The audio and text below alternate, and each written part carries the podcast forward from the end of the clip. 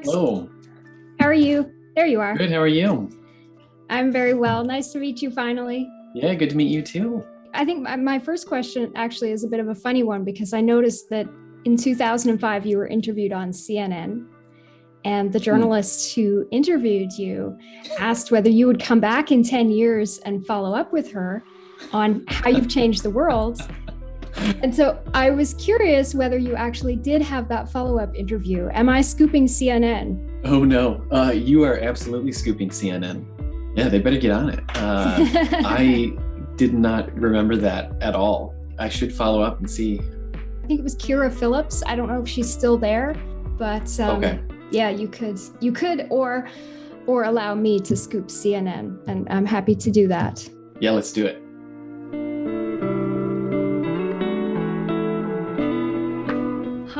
I'm Anna Soper, and I'm a writer, artist, and librarian from Kingston, Ontario, Canada. Welcome to season two of Teen People, the podcast where I interview people who were in Teen People magazine. The podcast was inspired by my teenage collection of Teen Peoples, which I rediscovered a few years ago. Teen People magazine featured their readers throughout every issue and published their full names, ages, and locations, which makes them really Googleable today. As I flipped through these old magazines, I realized these kids were my age or older. Where are they now? I wondered. This season begins with a conversation with Alex B. Hill. Alex was 17 when Teen People honored him for his charitable work in 2005. By that time, he'd raised 70,000 US dollars for medical supplies in Uganda, including an ambulance serving 140,000 people across 62 communities. Alex has a BA in International Relations and a master's degree in medical anthropology. He is currently working on a PhD at Wayne State University, where he also works as a Geographic Information Systems Director and adjunct professor in the Department of Urban Studies and Planning and the Department of Public Health. Alex spoke with me in the spring of 2021 and began by telling me about the charity that landed him on Teen People magazine's list of teens who will change the world.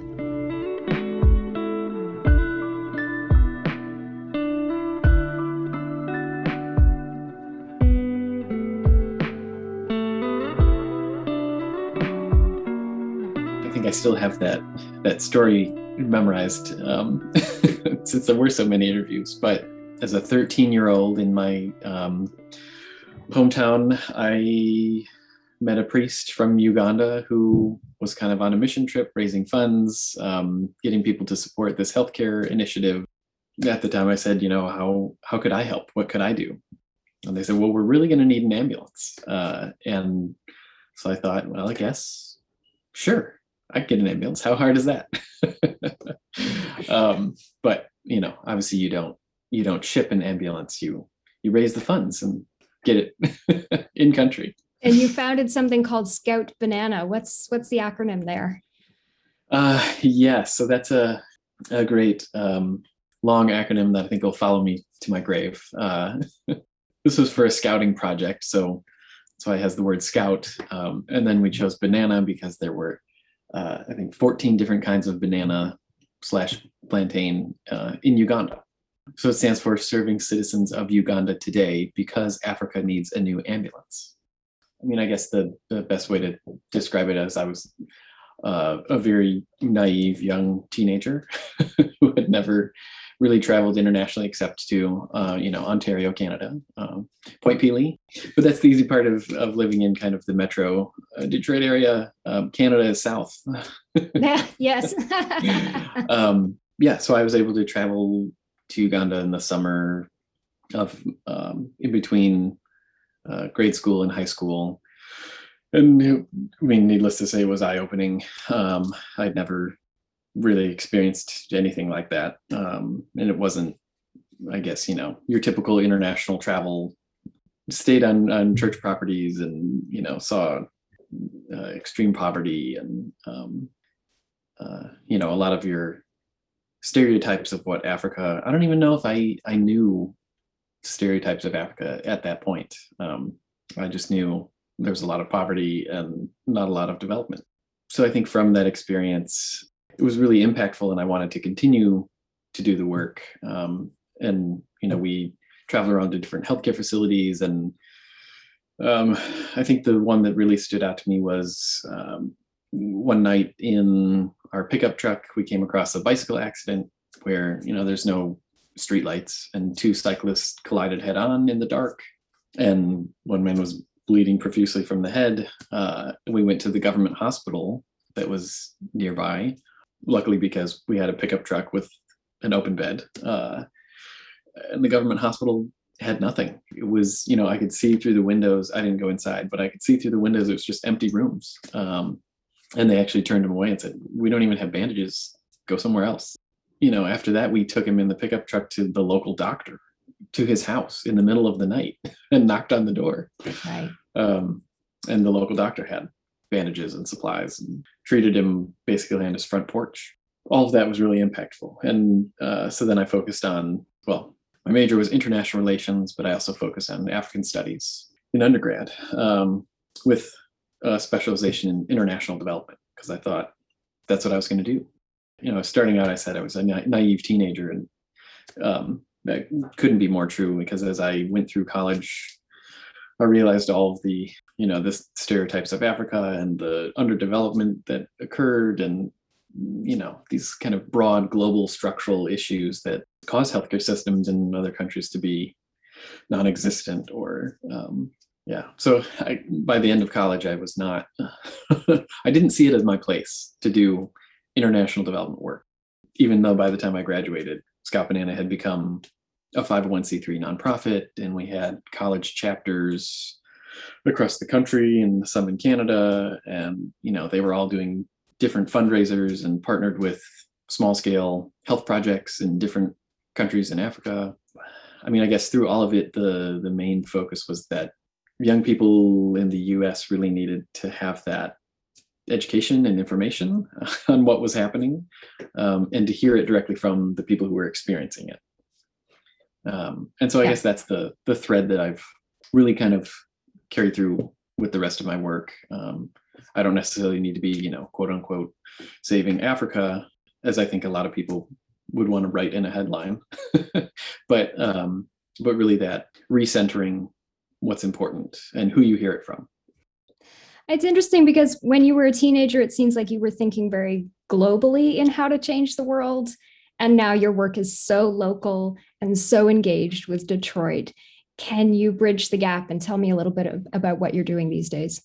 Yeah, well, I think carrying through that um, that focus on recentering where you hear things. um, there's plenty of stereotypes about Detroit as well, and you know, who best to hear it from than Detroiters, although that's not usually the case. Because, in the same sense, you know, occasionally people refer to Detroit as a global South um, or a, a city that's seeing as much underdevelopment as some countries around the world. And I guess that's that's really what was important to me was that I was going to be in Michigan and be in a place that uh, I could still have an impact. And uh, in my case, I think a lot of what I learned in in international development is very applicable in Detroit. So uh, you know, uh, my first job in Detroit was as a community health worker, where I was just driving to people's homes every day, in and out, uh, and and that just that was huge for me and really centered kind of my transition from thinking thinking about international relations and international development to um, you know there's a lot of these kind of those same structural issues that exist due to things like globalization. They exist here in the US as well. For Detroit's case, it's that globalization took all of the all the jobs and auto companies away from the city and away from the state, uh, and now people, you know, had no empl- no employment. They didn't have these kind of social structures that the auto companies created. Um, the philanthropies from these automakers as well. So, and I think that community piece is also something that I've really tried to hold on to in Detroit. And so a lot of my work is focused on supporting those community organizations to to tell their own story, to map their own community, uh, to find their own data or collect it. I watched a panel discussion you were involved in a few years ago, and you mentioned that at one point you were working with a teenage boy on calorie counting. And you said how he took the bus to school every day. And one day his friend was stabbed on the bus And you described this sense of futility that you were supposed to check in with him twice a week about his calorie intake uh, when there were clearly larger social determinants of health at play. Right. Absolutely. That was the that was when I was a community health worker, and I think that's when I really hit the the kind of wall of how far research can go, because um, it was a it was a large NIH funded research project. The principal investigator was really interested in having the data so they can calculate the outcomes at the end and publish a paper and then get funded again to do something else. And you know just that cycle was well just thinking about that was grating. And even before that you know i had no additional resources to offer the folks i was working with because i i had a limited script in what i could cover. Um, mm-hmm. you're not and, a social worker. And yeah i'm not a social worker. And yeah, you're really not going to be interested in counting your calories when you never want to ride a bus again, uh, but you can't walk uh, because of your own mobility and and uh, chronic conditions. So there's a lot of gaps um, in research being able to address some significant problems. Yeah, one of your colleagues on that panel said that people in your field think in stories. Yeah, that's true. Um, I well, I guess it depends what field. mm-hmm. She was a nutritionist. yeah. this yeah. was the uh, food food symposium, I think, at the University of Michigan. Am I getting that right? Oh yeah, I think they do a uh, they have a food literacy lecture series. Yeah, I'm trained as an anthropologist, um, even though after I got my master's in anthropology, I was hired as an epidemiologist, which I think is the direct opposite contradiction. So I definitely think in stories. um, and I'm just able to pull the data and run the stats analysis at the same time. So it is definitely, uh, you know, no matter what issue or data set you're looking at, if you don't have context and a human context for that, it's not going to get you very far. Um, and how has the pandemic affected and influenced all of what we've just been talking about?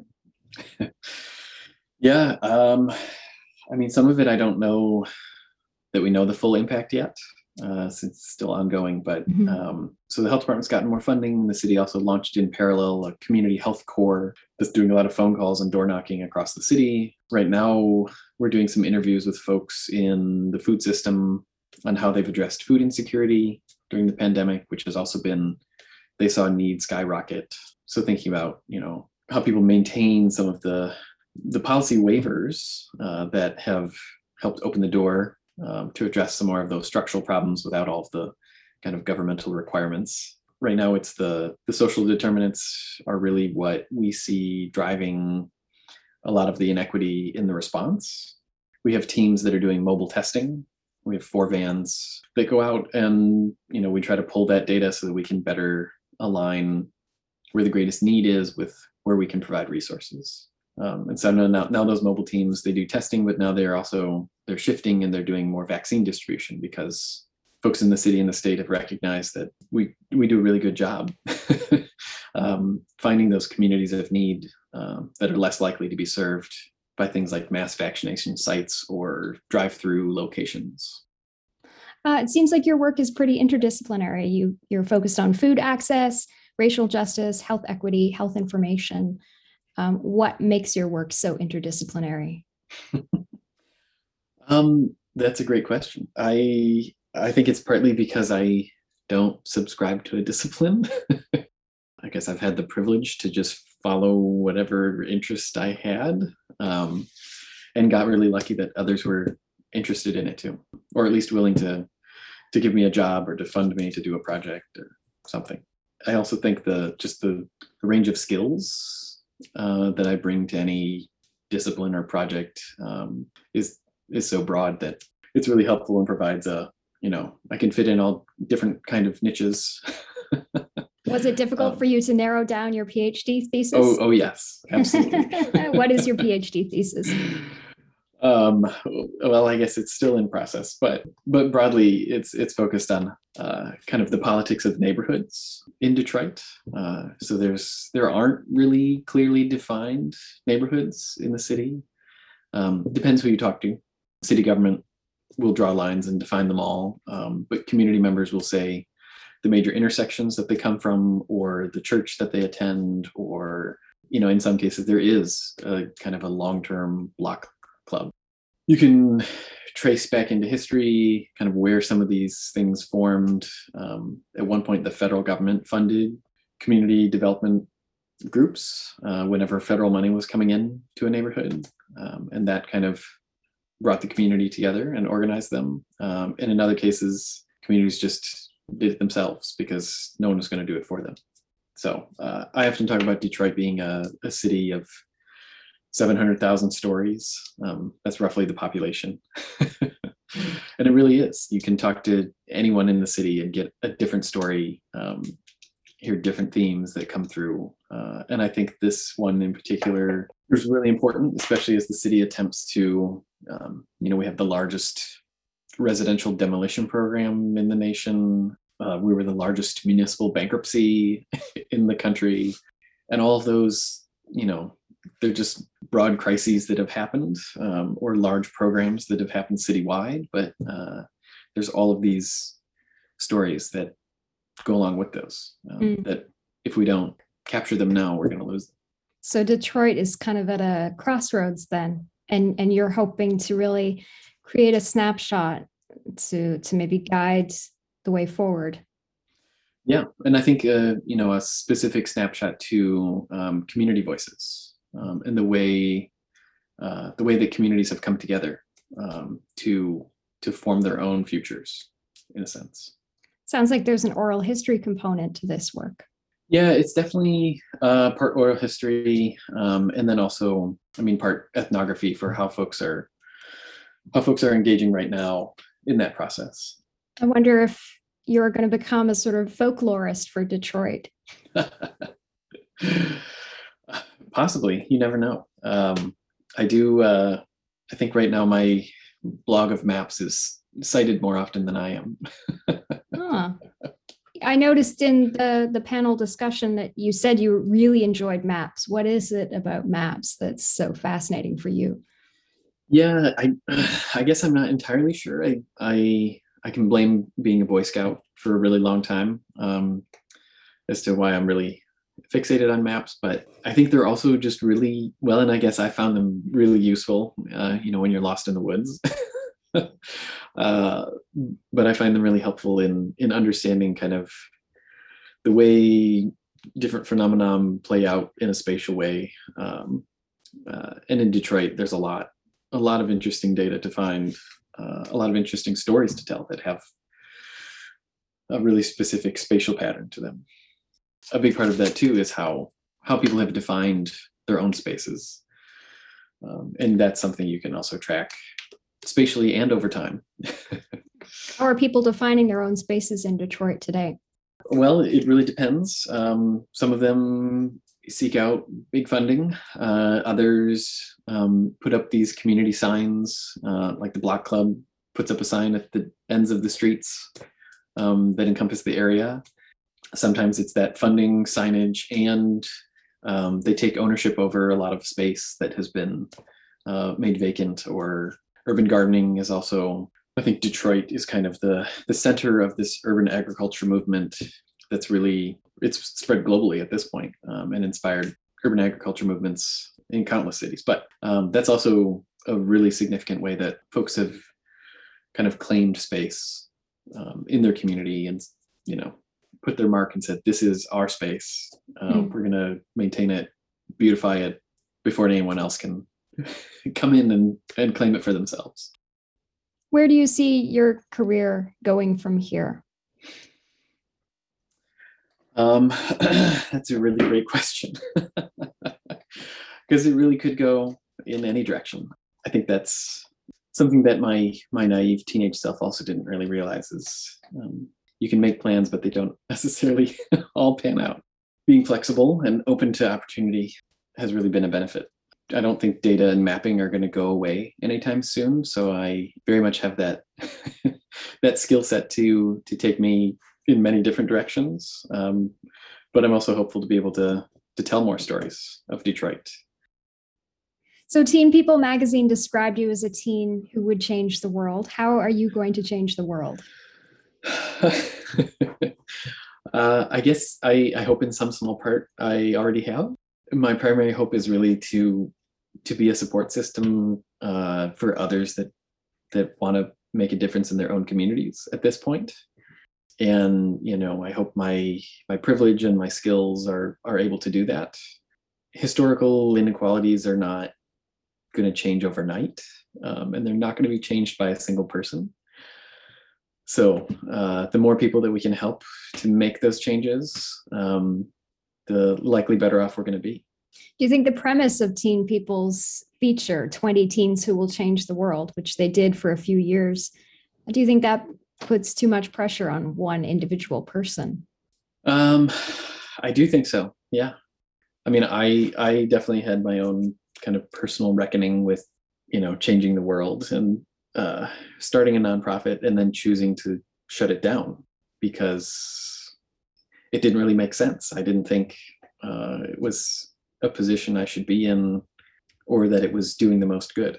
Mm. Uh, and I think that's really difficult, um, especially for you know people that regularly get propped up as most likely to succeed, or you know you're one of something that's going to alter and shape our world. Mm. so I don't think you can put it all on teen people. I think there is actually a research study that looked at people who were named most likely to succeed in high school and how they fared or if that was too much pressure for them. it's funny that you say that because I spoke with uh, someone recently. Um, she was also a teen who would change the world. And she said that that actually put so much weight on her shoulders. And she spent a good part of her 20s kind of drifting. She wasn't sure what she wanted to do with her life. And it's sort of now in her 30s that she's coming into her stride. I guess mm. that's true of, of many people, whether they're featured in Teen People or not, as as young high achievers. But she said that th- this is the danger of being a prodigy. You feel like you have to constantly meet up to or match up to this standard of achievement that you reached before. If I did it before, why can't I do it again and again and again? Um, right. And so she felt like being a prodigy is is really quite challenging. Yeah, absolutely. And I um, I don't think I'd ever describe myself as a prodigy, but um, yeah, it does definitely put a, a different kind of weight on the things you do and the choices you make. I think the first difficulty I had even with that concept was where I was going to go to college. Um, and I thought, you know, I really needed to go to somewhere that really did international relations and was really well known for it. You know, I should probably be at Georgetown or somewhere. um, and you know, it ended up I I went to my state land grant university, which I didn't necessarily know at the time, but had one of the strongest African studies programs in the country. So hmm. it worked out pretty well. Mm, um, that's good. And I think it's uh, maybe more so about that kind of access to opportunity. And I think that's true no matter, you know, whether we're talking about someone living in an impoverished neighborhood or uh, a so-called prodigy the access to opportunity and what you're able to do with it is really really significant in where you end up are you interested in making more opportunities for other people then so that they can have these opportunities to grow and, and excel as you've had yeah absolutely. I think that's um, that was part of what i came to terms with as well. I i had been in the you know the limelight for a long enough period of time where because after the after the Teen people thing i was on the back of a doritos bag um, which got really weird uh, do you still have a doritos bag with oh your face gosh. on it? Yes uh, opened or full, unopened there's also a full bag um, which you should never open a doritos bag that you save for probably more than five years because it's just rancid um, Ew. but yeah, I think you know, uh, coming to terms with having all the kind of attention focused on you and being able to let it go has been really helpful to to be able to focus on you know how do we build structures to give other people opportunity I hadn't uncovered in my research that you were ever on a bag of Doritos. That's so fantastic. yeah, my uh, my family really enjoyed going to whenever they went to the supermarket. There was one point where uh, I think it was my sister held it up to a guy. I was like, "This is my brother," and he was like, oh, "I really hope you find him." Um, as if it was like a missing persons on the milk carton thing. wow, that is so fantastic. I really yeah. hope you find him. Yeah. Were there any other teens who will change the world that stand out to you from that time? That's a great question. Well, so I remember the guy that I was photographed with for the magazine, uh, and he did wildlife photography. And then I, the only other one I remember is a guy who had researched the water in airplanes. Whenever he tells his story, that probably, you know, everyone who's ever flown in a plane is probably just freaking out inside. it's so funny you mention him because um, my last guest mentioned him and oh. she met him at the photo shoot in Los Angeles. Okay. And to this day, she tells people don't drink the water on airplanes because of how like vividly it stuck in her mind what, what yeah. he told her about his research. Right. I even remember that they, um, he would say they would refill the water bottle from the airplane tank. So I would even tell people, unless you see them crack that water bottle open, don't, right. don't do it. I think his work actually changed FAA policy. Oh. So you might be safe next time you fly. Oh. I'm intrigued now that multiple people have mentioned him to me. So he right. was obviously top of mind for some people for his, right. his well, research. A powerful story and really, you know, useful research. Do you have a copy of the, of the Teen People issue that you were in? I do, yes. Yeah. Um, when did my, you last look my at My mother it? bought like hundreds. and there was quite a lot of media attention at the time. I've found this with a number of other kids who were in 20 Teens Who Will Change the World, which is the feature that you were honored in. Um, that there was a lot of media attention. There was CNN, there was NBC, there were newspapers across the country, and also local uh, regional newspapers what was that like at that time to sort of have this sudden celebrity for your work? Yeah, um, that it was big, and I I think um, well for my project it had kind of been ongoing, and so I was in a, a weird place where I had almost become kind of a local, well-known name in the local paper. It was just kind of the next the next level up um, for my work, um, and I think for me it was you know always thinking what was going to be the next thing that was going to launch this to get bigger or help more people when that's not necessarily true. Do you um, still think that way in your work? Always thinking about the next thing? Um, yeah, I think absolutely. That's, uh, I always have a lot of projects going on. that's good. It's good to be busy. It seems yeah. like you have a lot of projects going on. Right. Um, as well as two little kids. We started the pandemic uh, with the one year old who's now a two year old. and then we had a second child during the pandemic, which, um, you know, brought its own degree of stress. I like the little red wagon behind you. Oh, yes. The radio flyer. Occasionally the, the toddler comes up and sits with me. Aw, that's classic. uh, what advice would you give your teenage self today? You described him as being quite naive. I think if I if I could have told myself to, I guess, think more critically, uh, that would have been good advice. I eventually got there uh, in, in thinking critically about how and why things happen in the world. But um, I think that's definitely something that you know in our current our current time point where we have both kind of uh, a pandemic situation and also mass protest against police violence and racism hopefully more of that kind of structural and critical thinking will be something the next generation starts out with um, as opposed to having to learn it. Well again thanks. This was really great. I'm so glad you reached out to me last week and that we were finally able to get together and record your memories of teen people and yeah. and catch up and see how you're doing now. So thank you. Yeah thanks so much. It's a really interesting project